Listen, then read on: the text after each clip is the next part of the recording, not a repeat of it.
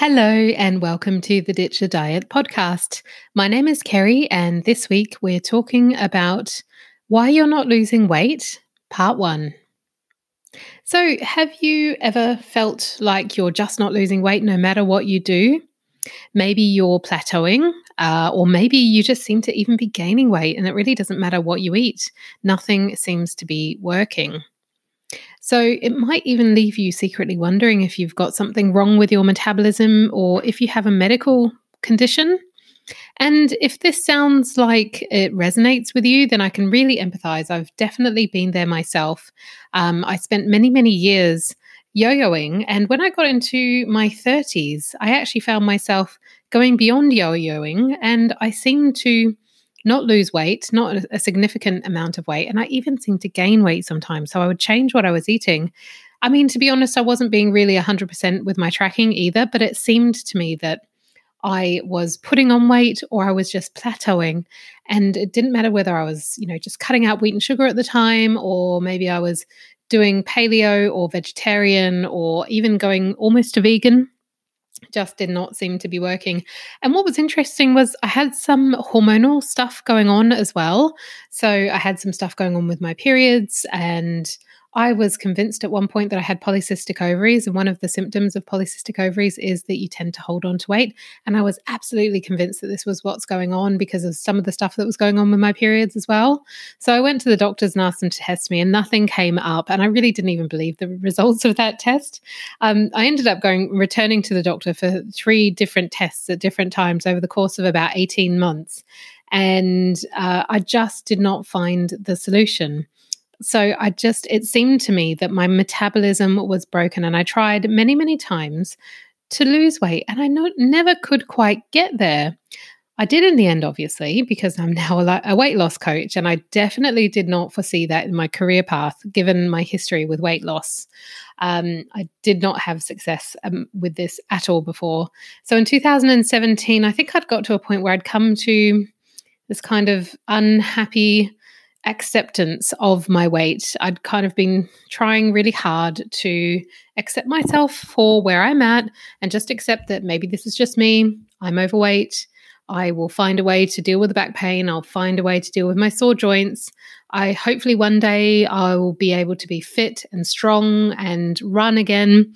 But at that point, I wasn't able to. And I was kind of just I'd given up on it. I, I didn't think that anything would work, and I was just trying to be happy where I was. But I had a wedding coming up, and I needed to go and see my friend in New Zealand and go to her wedding. And I was going to see lots of people that I hadn't seen in a really long time. And I was really anxious about that. I had put on a lot of weight and I was feeling very unhappy about turning up there and seeing all these people from all over the world that I hadn't seen for years. And just the thoughts that were going through my head were just agonizing. So when I came across a weight loss coach quite by chance, and she really encouraged me to give her program a go. I thought, what have I got to lose? I didn't really think it was going to work. And I thought, you know what? I've got, I can't remember how long it was to go before the wedding now maybe it was five months before the wedding. I thought, I've got five months. What have I got to lose? So I gave it a go. It was a six week program. Didn't do any of the mindset stuff that I do now, but it was just the the kind of diet component, and it actually worked. And I was really amazed because I was convinced there was something wrong with me. And I'd seen that with many women in my naturopathic practice. I has had specialized in hormones, hormonal imbalance over time around that time, and I was seeing many people come in and they were wanting help with some hormonal area, whether it was a skin problem, whether it was a period problem, um, whether it was something like cysts on their breasts or some breast pain, anything like that going on. Quite often, there was also some weight there that they wanted to lose as well. And unfortunately, I could only give them some advice that I had tried from various different books before and I could not really give them a solution that I knew would genuinely work for them because I hadn't found that for myself at that stage. So I've spoken about that, that kind of pain that I had at that point where I was seeing clients and I was not able to help them because I was overweight myself and I was so paranoid. I was thinking, what are they thinking of me? Um, anyway, so I do believe that there's something with this presentation for us women who are over 30 and we may have hormonal stuff going on, there just seems to be something where the traditional sense of calories in, calories out, just be mindful of how much you eat and make sure you do enough exercise, it just isn't enough for us. And so, what I've learned over time in my weight loss journey and my journey of helping other women through this is that there is a formula that seems to work for many of us. And even though I say it's a formula, I don't look at it as a diet because I offer it as a kind of baseline and a framework that people can build on and learn what works for them through personalization and just seeing how their numbers go. So, what I'm going to do uh, for you today is share some of my thoughts on the physical side of weight loss and what I teach every one of my clients who comes through my program. And next week, we're going to talk about the emotional stuff, the mindset techniques and tools that you need to lose weight on an emotional level. So, when it comes to physical weight loss, it's really not just about what you eat and how much exercise you do. Calories in and calories out just does not seem to work for us hormonal women. Those of us who tend to yo yo diet, who tend to not lose weight, who seem to have something wrong with their metabolism, it just does not seem to work. And the problem is that when we are relying on our body to be fueled by sugar, this is the uh, source of energy for our body that causes many, many problems. So, there's two main fuel sources that we look at through uh, the weight loss program that I teach, and that is uh, fueling your body with sugar or fueling your body with fat. So, the first one, sugar, uh, fueling your body with sugar, is we refer to it as sugar adaptation. So, when you are fueling your body with sugar, it's a very quick energy source for your body. You're going to get some quite significant highs in terms of your energy from that and some significant lows. If you've ever heard of anything around blood sugar, and the glycemic index, you'll know what I'm talking about when it comes to sugar adaptation. So, this is where you eat foods that are converted into sugar in your blood, and your body uses this as a fuel source. And it can actually encourage your body to store fat. So, when your body is using sugar for fuel, you're actually going into fat storage mode. And until I really understood more about this process, I just did not realize that even when I was eating whole grains and I was eating porridge and brown rice, and I thought I was being really, really good with my choice of foods in order to lose weight, this was really the problem. I was still having some foods that do convert into sugar, even though it's lower on the glycemic index, which is the kind of index that shows how much um, sugar converts, sorry, how much the food converts to sugar in your blood. I mean, even though those types of grains that I was having are not considered to be high on the glycemic index, my body personally was just too sensitive to that. And I didn't realize that at the time. It also explains a lot around why I remember there was a friend I saw regularly and she'd always be cooking beautiful pasta, but she'd use really good whole pasta. You know, she got really high quality Italian pasta. They kind of imported it from Italy and it was absolutely gorgeous. And I'd kind of hang out with her once a week and we'd eat pasta and things like that. And I thought, well, I'm not eating that much. This can't be bad. And she makes it in a really healthy way. And I just didn't seem to lose weight. You know, it was just really problematic for me. And I did not recognize just how much my body was relying on sugar as a fuel source. So we might know many of these quick fuel sources because the commonly known ones are white sugar, white flour. So these foods convert to sugar really quickly in our blood and it will give us a very quick high. We'll feel a lot of energy we'll feel a real boost from that. And we even may feel an emotional boost from that. So if you're feeling uh, a little bit down, a little bit tired, then you can get a bit of an emotional boost from it as well. But your body is going into fat storage mode when it's doing this. The other issue with this uh, way of fueling your body is that you do go through those lows as well. So you can get very low energy, a real sense of fatigue and tiredness can come in. You can get an emotional low as well. And actually, when you combine those, you can get quite hangry, quite frustrated, quite irritable. So if you've ever been hungry and angry or irritable at the same time, you are probably experiencing a sugar withdrawal at that point.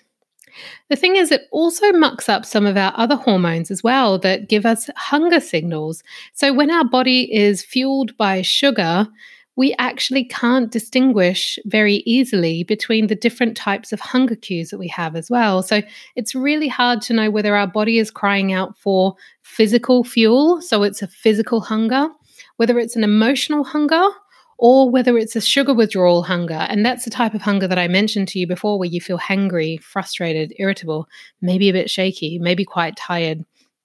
So, this is all in the realm of being sugar adapted. And what I really encourage my clients to do is to have a look at a plan of eating that really uh, encourages coming away from sugar as a source of fuel for the body and going much more into a fat adapted state. So, your body is using fat for fuel.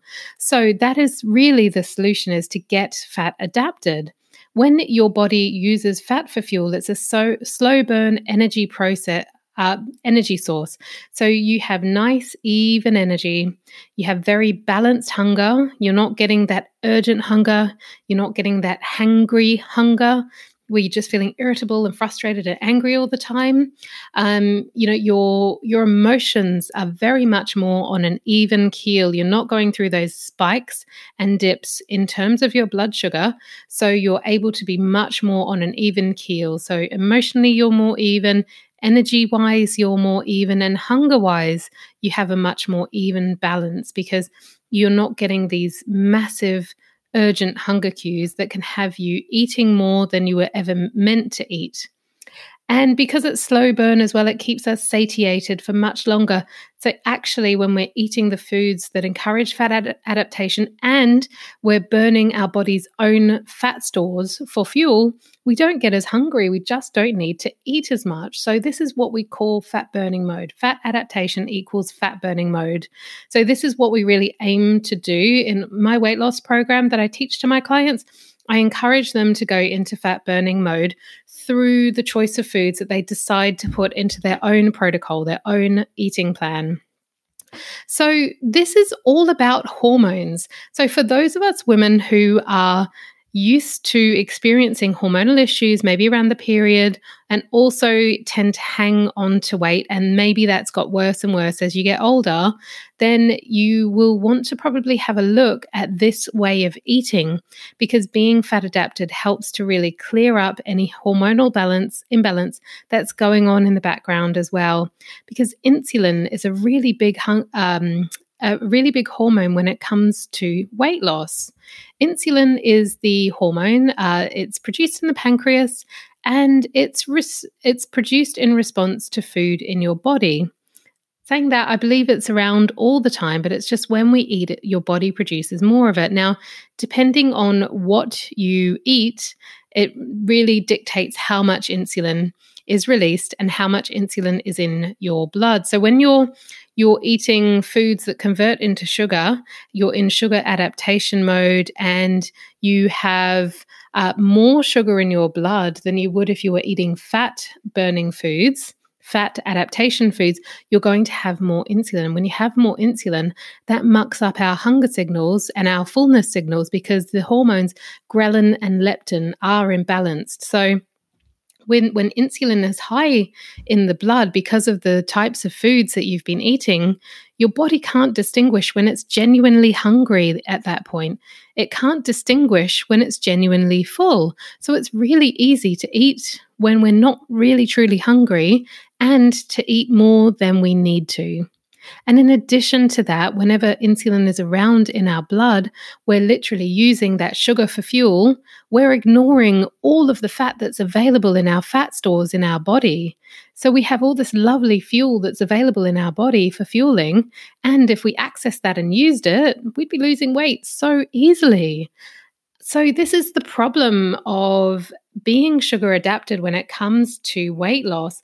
We need to look at foods that are going to encourage us to have a really nice, even balance of insulin. And then it's going to encourage a nice balance of ghrelin and leptin so that you feel full when you're genuinely full. You know when you're hungry, when you're genuinely phys- phys- physically hungry.